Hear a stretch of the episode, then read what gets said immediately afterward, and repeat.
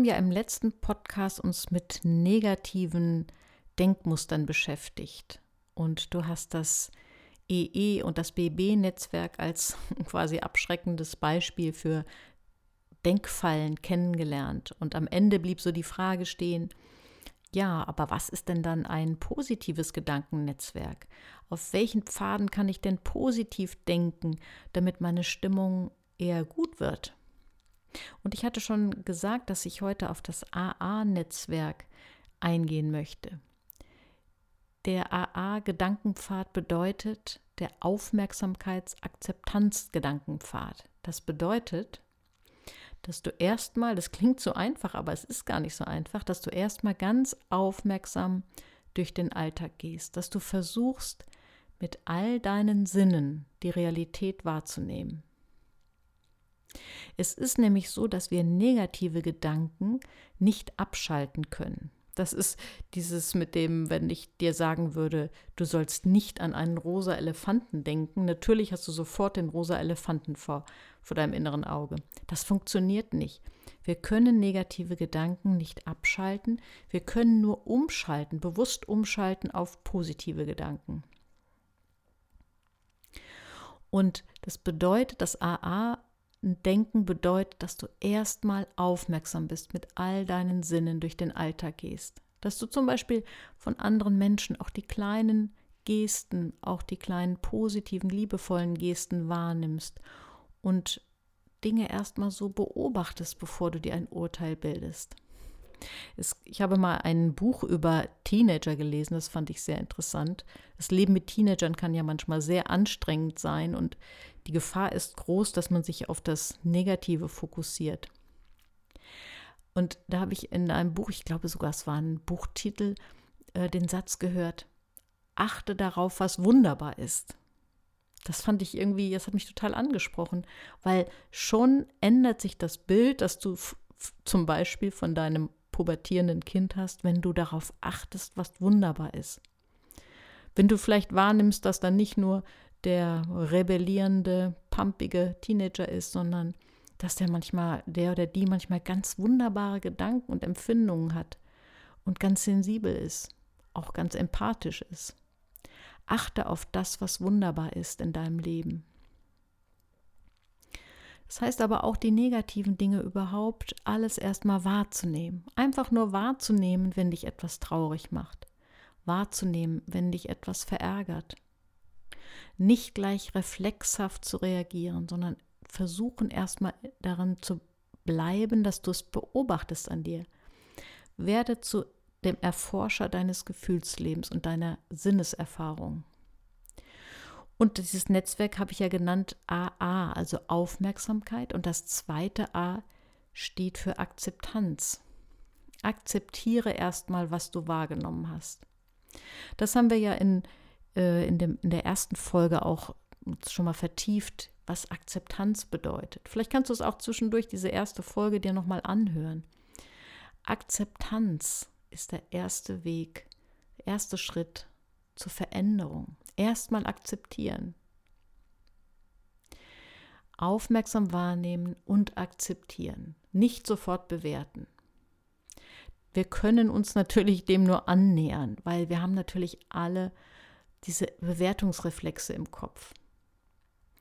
Und auch das ist ein Erbe unserer Evolution, ist ja ganz klar. Menschen, die früher in der Wildnis gelebt haben, mussten ganz sofort und unmittelbar auf eine mögliche Bedrohung reagieren. Die mussten irgendwelche Wahrnehmungen von einem Geräusch, von einem Rascheln oder was auch immer, oder einem, einem Grollen am Himmel, natürlich sofort irgendwie so schnell wie möglich bewerten, um sich in Sicherheit zu bringen. Es ist also tatsächlich noch so eine Art Erbe der Evolution, dass wir diese Bewertungsreflexe haben. Und wir werden die auch gar nicht wegkriegen und das wollen wir auch gar nicht. Es geht nur darum, dass du nicht ständig diesem Bewertungsreflex erliegst, sondern dass du lernst, innezuhalten. Mache eine Bewertungsdiät. Versuche die Dinge, die du wahrnimmst, erstmal zu betrachten, anstatt zu bewerten. Denn wir neigen ja alle zu Lieblingsinterpretation. Hast du das bei dir schon gemerkt? Dass du dazu neigst, so bestimmte Lieblingsinterpretationen zu haben. Wenn du zum Beispiel sensibel darauf reagierst, wenn dir jemand Nahestehendes nicht genug Aufmerksamkeit gibt, kann das sein, dass du die Lieblingsinterpretation hast, wenn ich nicht genug Aufmerksamkeit bekomme, dann bin ich unwichtig oder ungeliebt. Vielleicht ist aber die wahre Interpretation eine ganz andere. Vielleicht bedeutet das Verhalten, dass der andere gerade unter Stress ist oder dass es irgendwas Äußeres gibt, was das verhindert. Oder dass deine Wahrnehmung gerade sehr fixiert ist auf Mangel an Aufmerksamkeit. Also ich mache dir Mut, einfach mal eine Bewertungsdiät zu machen und deine Lieblingsinterpretationen anzuzweifeln. Was kann dabei helfen? Denn es klingt so theoretisch und wir wissen alle, wie stark wir Menschen dazu neigen zu bewerten.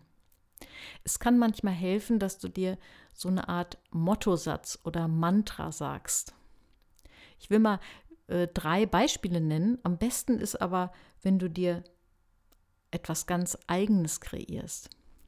Aber drei Beispiele wären zum Beispiel, der erste Satz könnte sein, ich bleibe offen. ich finde es ganz interessant, wenn mal so durch den Tag zu gehen und mit diesem Satz, also vielleicht kannst du den mal aufschreiben und dann gehst du mal einen Tag lang mit diesem Satz durch den Tag und sagst dir immer wieder, ich bleibe offen. Dann wirst du merken, wie schnell du reflexhaft nicht offen bist, sondern dicht machst, weil du wieder irgendeinen Bewertungsreflex hast. Vielleicht ist es der komische Blick von deinem Chef, der den du immer interpretierst als, oh, ich habe wieder was falsch gemacht, ich bin nicht gut genug, er ist nicht zufrieden mit mir. Und wenn du dir dann aber immer wieder sagst, ich bleibe offen, dann merkst du vielleicht, dass er ja auch durchaus positiv dir gegenüber gestimmt ist. Oder du merkst, dass er sich vielleicht über deinen Kollegen geärgert hat. Dieses Ich bleibe offen kann uns helfen, unsere Sinneskanäle aufzuhalten. Oder du gehst mal durch einen Tag mit dem Motto, ich muss es nicht bewerten. Das kann regelrecht befreiend sein. Gehe durch den Tag mit dem Satz, sag ihn dir immer wieder, schreib ihn auf einen Zettel, auf den du immer wieder guckst, ich muss es nicht bewerten. Oder die dritte Möglichkeit, es kann auch ganz anders sein, als es scheint. Es kann auch ganz anders sein, als es scheint. Vielleicht hast du eine, eine Freundin, die immer zu spät kommt und äh, du hast schon so deine Standardinterpretation, wenn sie zu spät kommt, dann heißt das mal wieder, ich bin ihr nicht wichtig genug. Aber vielleicht ist bei dem heutigen zu spät kommen etwas ganz anderes dahinter.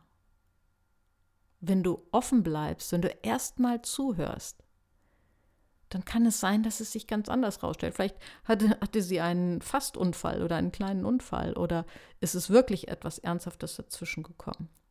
Damit möchte ich nicht sagen, dass du dein Wertesystem verraten sollst. Wenn es dir wichtig ist, dass Menschen verbindlich und pünktlich sind, dann ist das völlig in Ordnung und dann sollst du auch dazu stehen. Aber höre erst mal hin, schau erst mal hin, ob du vielleicht vorschnell bewertest.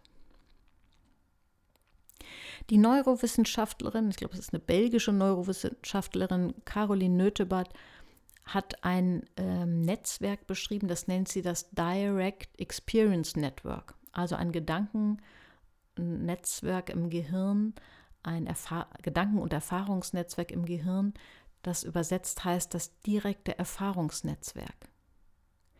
Und sie hat herausgefunden, wenn wir das aktivieren, also wenn wir einfach mit unseren Sinnen etwas wahrnehmen, das fühlt sich gut an, das beruhigt uns und das tut uns gut. Die direkte Erfahrung. Lass die Stimme deines Gegenüber und die Worte deines Gegenüber einfach erstmal auf dich wirken. Höre auf den Klang der Stimme, auf die Lautstärke, auf die Wortwahl und nimm es einfach erstmal wahr. Nimm mit allen deinen Sinnen wahr.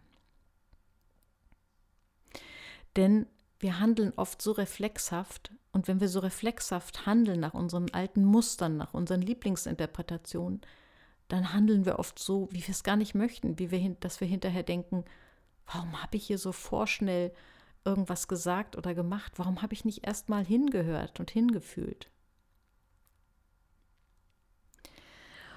Die, diese Neurowissenschaftlerin, die ich eben erwähnt habe, äh, von der habe ich eine ganz kleine Mini-Übung.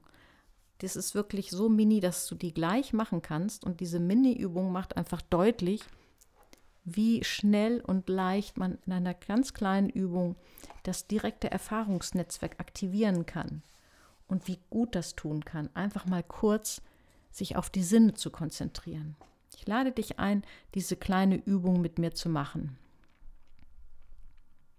Setze dich aufrecht auf einen Stuhl. Beide Fußflächen berühren dabei den Boden. Lege deine Handflächen auf die Oberschenkel. Dann nimm ganz bewusst einen tiefen Atemzug. Klatsche dann 15 Sekunden lang abwechselnd mit den Handflächen auf die Oberschenkel. Also zähle dabei ganz langsam bis 15. Das kannst du jetzt machen.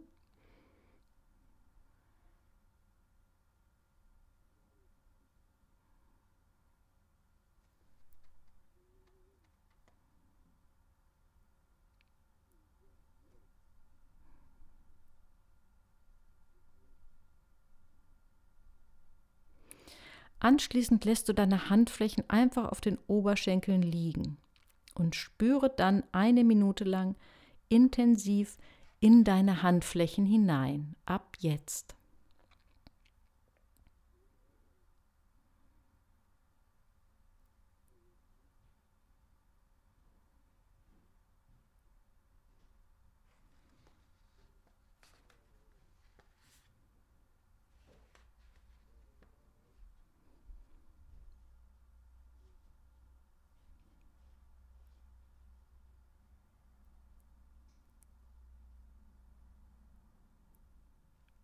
Wenn du diese kleine Übung eben gerade mitgemacht hast, dann wirst du merken, dass du einen kleinen Moment zur Ruhe gekommen bist. Du hast dich auf deine Sinne konzentriert und das beruhigt unsere Stresszentren. Wenn du solche Übungen in deinen Alltag einstreust, dann wirkt das gegen Stress und es hilft dir, aufmerksam durch den Alltag zu gehen und die Dinge einfach nur wahrzunehmen. Vorhin, als ich das Beispiel von Petra erzählt habe, erinnerst du dich noch? Die Petra, die am Valentinstag, nein, das war die andere. nein, äh, die Petra, die an der Arbeit äh, so positiv immer gestimmt ist und viel Anerkennung vom Chef bekommen hat, dann aber in ihrer Partnerschaft immer sehr fixiert war auf das Negative, auf das, was ihr zeigt, dass da eine Trennung droht. Dieses Beispiel von Petra macht deutlich, dass wir oft in unterschiedlichen Lebensbereichen ganz unterschiedlich ticken. Es kann Lebensbereiche geben, wo du grundsätzlich eher positiv gestimmt bist und andere, wo du kämpfst mit negativem Denken. Dann konzentriere dich auf das, wo du noch dich weiterentwickeln kannst, positiver zu denken, wahrzunehmen, ohne zu bewerten. Und ein letzter Rat noch von mir, Glaube nicht alles, was du denkst. Stell deine Glaubenssätze in Frage. Ich will mal ein paar typische Glaubenssätze nennen, die dich einschränken könnten, die einschränken und die wir immer wieder in Frage stellen sollten, um ja uns nicht ja unsere Gedanken nicht in Gefangenschaft zu nehmen. Typische begrenzende Glaubenssätze könnten zum Beispiel sein. Ich schaffe es nicht regelmäßig Sport zu machen, weil ich immer schon unsportlich war. Ich schaffe es nicht, meinen ungeliebten Job zu wechseln, weil ich zu sicherheitsorientiert bin. Ich schaffe es nicht, mich zu trennen, weil ich nicht alleine sein kann. Ich kann kein Haus kaufen, weil ich mich mit Immobilien nicht auskenne. Ich werde nie von meinen Schulden runterkommen, weil ich nicht sparen kann. Ich werde nie ein Buch schreiben können, weil ich nicht studiert habe. Ich kann mich nicht selbstständig machen, weil ich schon über 50 bin. ich werde keinen Partner finden, weil ich zu schwierig bin. Und wenn du dich in einem dieser Sätze wiedergefunden hast oder einen ähnlichen bei dir entdeckt hast, dann versuche ihn mal umzuformulieren. Versuche diesen Gedankenreflex in Frage zu stellen. Zum Beispiel, ich bin in der Lage, regelmäßig Sport zu machen. Ich werde es schaffen, meinen Job zu wechseln. Oder ich kann lernen, von meinen Schulden runterzukommen.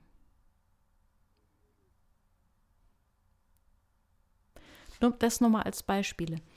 Versuche zu entdecken, wo du negative Gedankenreflexe hast und dann formuliere deine Gedanken um, dass aus dem Gefängnis, in das du dich sperrst, wieder ein Weg nach draußen führt, dass du frei bist, in die Zukunft zu denken und offen zu sein.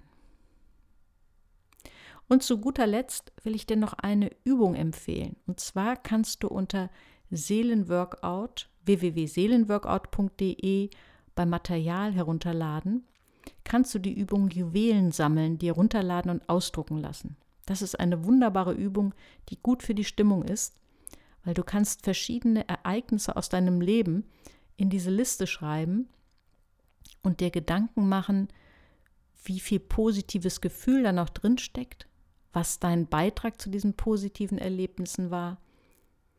Und dadurch kannst du deine Gedanken auf Positives lenken. Denn das, was wir schon an schönen Dingen erlebt haben, das ist wie ein Schatz, das sind, ist ja quasi, das sind Juwelen, die dir niemand nehmen kann. Ich hoffe, dass du einiges mitnehmen konntest aus diesem Podcast, was dir hilft, deine Stimmung zu verbessern. Das war jetzt ziemlich viel Input. Wenn es dir zu viel war, dann nimm dir die Zeit, das vielleicht noch mal stückchenweise anzuhören. Und ich wünsche dir viel Erfolg damit.